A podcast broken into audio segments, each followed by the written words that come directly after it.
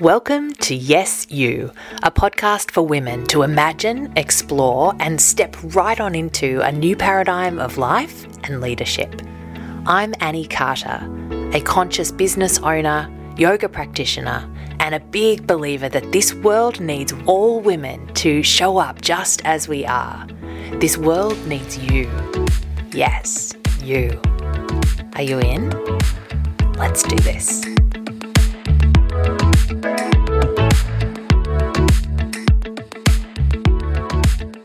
Hello, dear ones. Thank you for being here. Pause with me, will you, for a moment, just to acknowledge the traditional custodians of the land that we are on. You can acknowledge the custodians of the land wherever you are. And for me, I acknowledge the Wurundjeri people of the Kulin Nations. As you know, I've been reading this book, The Power and Promise Songlines by Margo Neale and Lynne Kelly. And I have most recently been reading about art, Aboriginal art. And they make this really interesting point where they talk about the distinction between non Indigenous artists and art and Aboriginal art and artists. And talking about the fact that Aboriginal artists paint their knowledge, their own country, their own dreaming, and kind of the vastness that that encompasses. But an Aboriginal or Torres Strait Islander artist can only paint or make things that they're entitled to. So it must be their own knowledge, their own country, their own dreaming. They can't paint somebody else's story or somebody else's country. And that's quite a contrast, isn't it, to non Indigenous art and artists, where non Indigenous artists might paint their own impression of somebody else's experience or of a place that they have never been, or even something from a photograph that they've not experienced or not shared in directly. And for me, I think it just really emphasizes if we weren't already convinced of this, just that it's absolutely not okay for a non Indigenous artist or a business to replicate Aboriginal art, to kind of take Aboriginal aesthetics or styles and to incorporate them into our own art or into commercial use within business.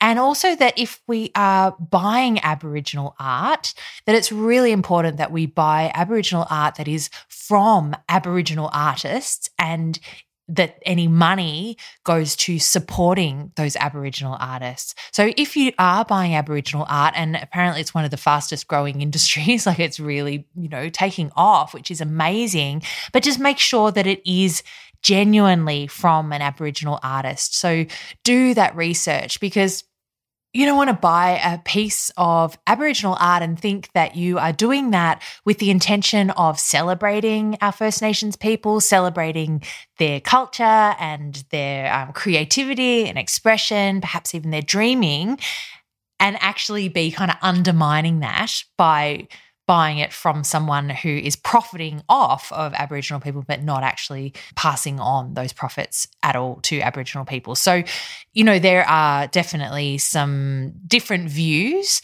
even amongst the Aboriginal and Torres Strait Islander community, around whether it's okay to buy Aboriginal art through non Indigenous sellers and that is for you to explore and to decide for yourself but I, for me i think you know the safest kind of purest to buy directly from aboriginal artists and businesses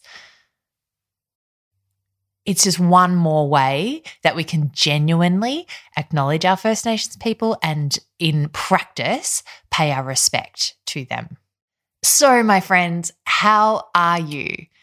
Right now, as I'm recording this, half of Australia is in lockdown. Half of Australia is in lockdown right now. And if that is you, or if you're locked down somewhere else, my heart is with you in this time. I hope that you're doing okay. Whether you're in lockdown or not, I want to offer you a way of engaging with life as you're experiencing it right now. So, this can be helpful for challenging situations like being in lockdown or other challenging life situations, but just kind of life in general. And it's based on this idea that I initially came across through the late Ram Dass, amazing teacher, who said this. This is a quote Your entire life is a curriculum. Everything you've got on your plate is where the stuff for your enlightenment is. Let me read that for you again. Take it in. Your entire life is a curriculum. Everything you've got on your plate is where the stuff for your enlightenment is. I love that. So, what does this mean? Ram Dass talks a lot about our life as curriculum. What it means is your circumstances, the situation that you find yourself in, is not getting in the way of your life or your development or of your success. They are exactly how you get to work out this life, your development, your success. And we can kind of think about that in a fairly small minded way where it's about my personal development right here and now and my success in terms of what I might achieve this month or this year. And Ram Dass, he's talking about big picture. He's talking about the curriculum for your enlightenment. But it's a beautiful shift, I think, to move from the place of seeing life as possibly an obstacle or our circumstances as obstacles to us kind of getting where we need to be or getting to where we want to go. And instead to go, this, these are the vehicle for my development. This is exactly what I need because it moves us away from running away from these things or being completely frustrated with these things, wanting to avoid or bypass somehow, to instead going, well, this is my life. This is where I need to be right now. There's something in this for me, and I want to go into it, lean in, embrace rather than run. You could think of it like this Imagine life as a personal teacher or a personal coach just for you. And I think of it as life as a coach that loves you because it helps me to think that life loves me. Because the alternative is pretty grim and it doesn't help me to get up in the morning. If I think that life doesn't love me, I just don't think that that's true. but also, yeah, I think it's useful. It serves me to think that life, however I want to perceive life, but that life loves me. So, little side note, that might be something interesting for you to explore. Do you think that life loves you? Anyway, back to it. So, we're thinking about life as this coach or this great teacher working with us one on one who loves us and is there for our very best. And life is planning out a unique curriculum just for you based on what you need, based on what you can handle, based on what life sees in you and knows that you can offer, given the chance. So, this coach, this teacher might be like, okay, now let's bring this person into their life and see if they can work out what that person has to teach them. Or, like, okay, let's bring in this roadblock in their life. Yep, they are ready for it.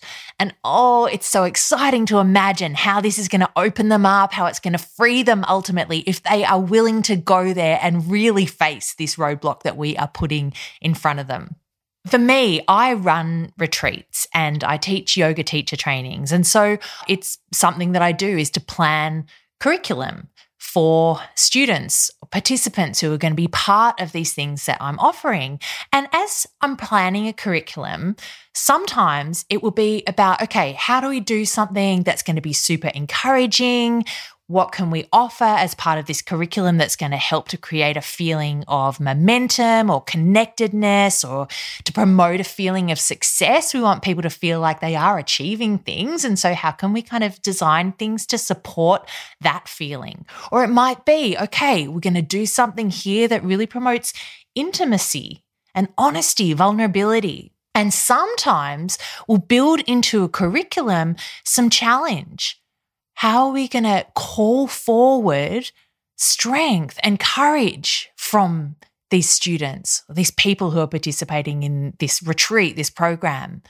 And that's just like a little yoga teacher training or retreat that I'm running. But imagine like the great lover that is life doing this for you. Now, whether you believe in this this great lover, this great teacher, this great coach that I'm talking about, as being as personal as I'm making it sound, is completely up to you. But it's about how will you receive life circumstances? How will you engage with what life is dishing up for you. And yeah, once again, you can see design behind that, or you can just see it as circumstantial, fatalistic. It's just happening. Regardless, it's what are you going to do with it? How are you going to meet the circumstances in your life? I believe that it's helpful to consider this idea that life is inviting you to show up, to show up fully just as you are. And the question is, what kind of student are you going to be? If there is a curriculum for you to get through in this life, what sort of student are you going to be? For me, when I was at school and when I was at uni, anytime that I'm learning, I know that for me to really get into something, I need to be engaged. So I will sit at the front and I will ask all the questions and I will participate in discussion and I'll really dive into it. And that's how I'm going to get the most out of the learning. That's how I'll actually yeah, kind of glean as much as I can from the experience of those lessons. Whereas if I'm just kind of sitting up the back, chatting to my friend, ignoring what's going on, then of course it might be that I'm going to miss something. It might be that I might need to do that lesson again. Or it might be that when a next lesson comes along that I don't have the foundation established to handle what's next. And I don't know, maybe here I am sitting in lockdown 5.0 in Melbourne. like, could I consider it that this is just like I'm just repeating the same year level over and over and over? Maybe there's a lesson that was there for us in lockdown one and didn't quite learn it. And so we've had repeated opportunities to learn it. And for me, I don't want to see that in a kind of punitive way, like, ah, oh, you've missed it, you'll have to do it again. But it's like the maybe ongoing opportunities to keep on learning, to learn something that we might have missed, or to build on previous learning and previous growth. So, what kind of student are you going to be with life's curriculum?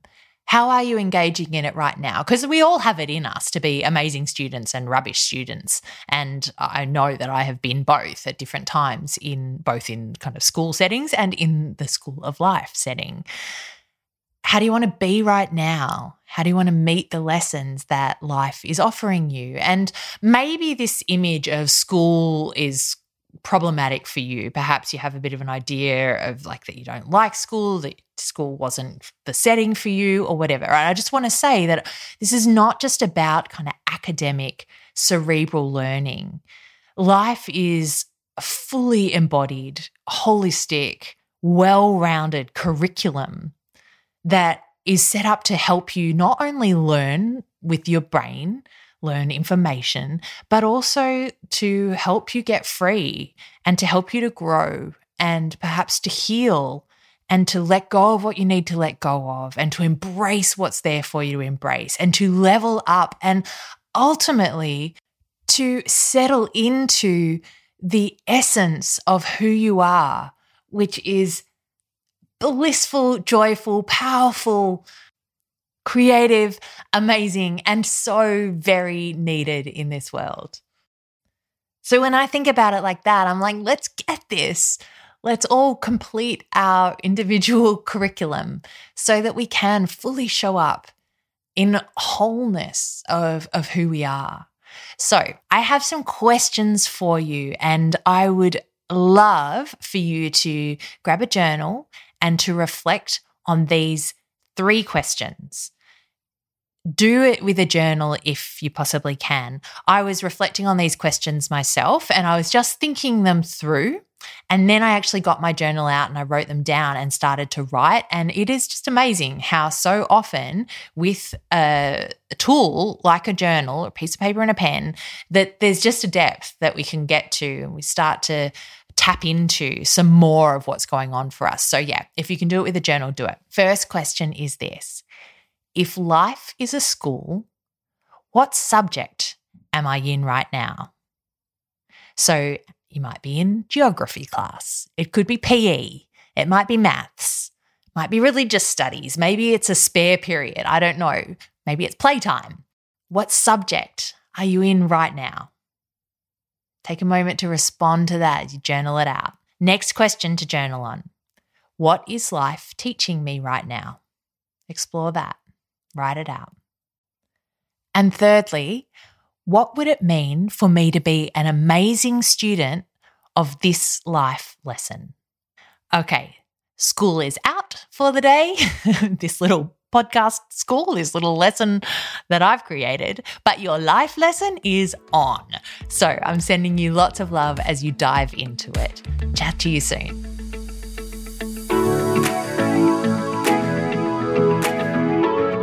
Thank you for joining me. Head on over to my website, anniecarter.com.au, where you'll find some free resources to support you in your life and leadership. Please make sure that you subscribe so you don't miss an episode, and I would really love your help in spreading the word about Yes You. So if you have friends who you think would enjoy it, please let them know. You could take a minute to write a review saying why you're loving it, and you could screenshot this episode and share it on your social media. Make sure you tag me on Instagram at underscore Annie Carter. Until next time, let me remind you that you, yes, you are awesome. And I'm so glad you're here. Sending you big love, and I'll chat to you soon.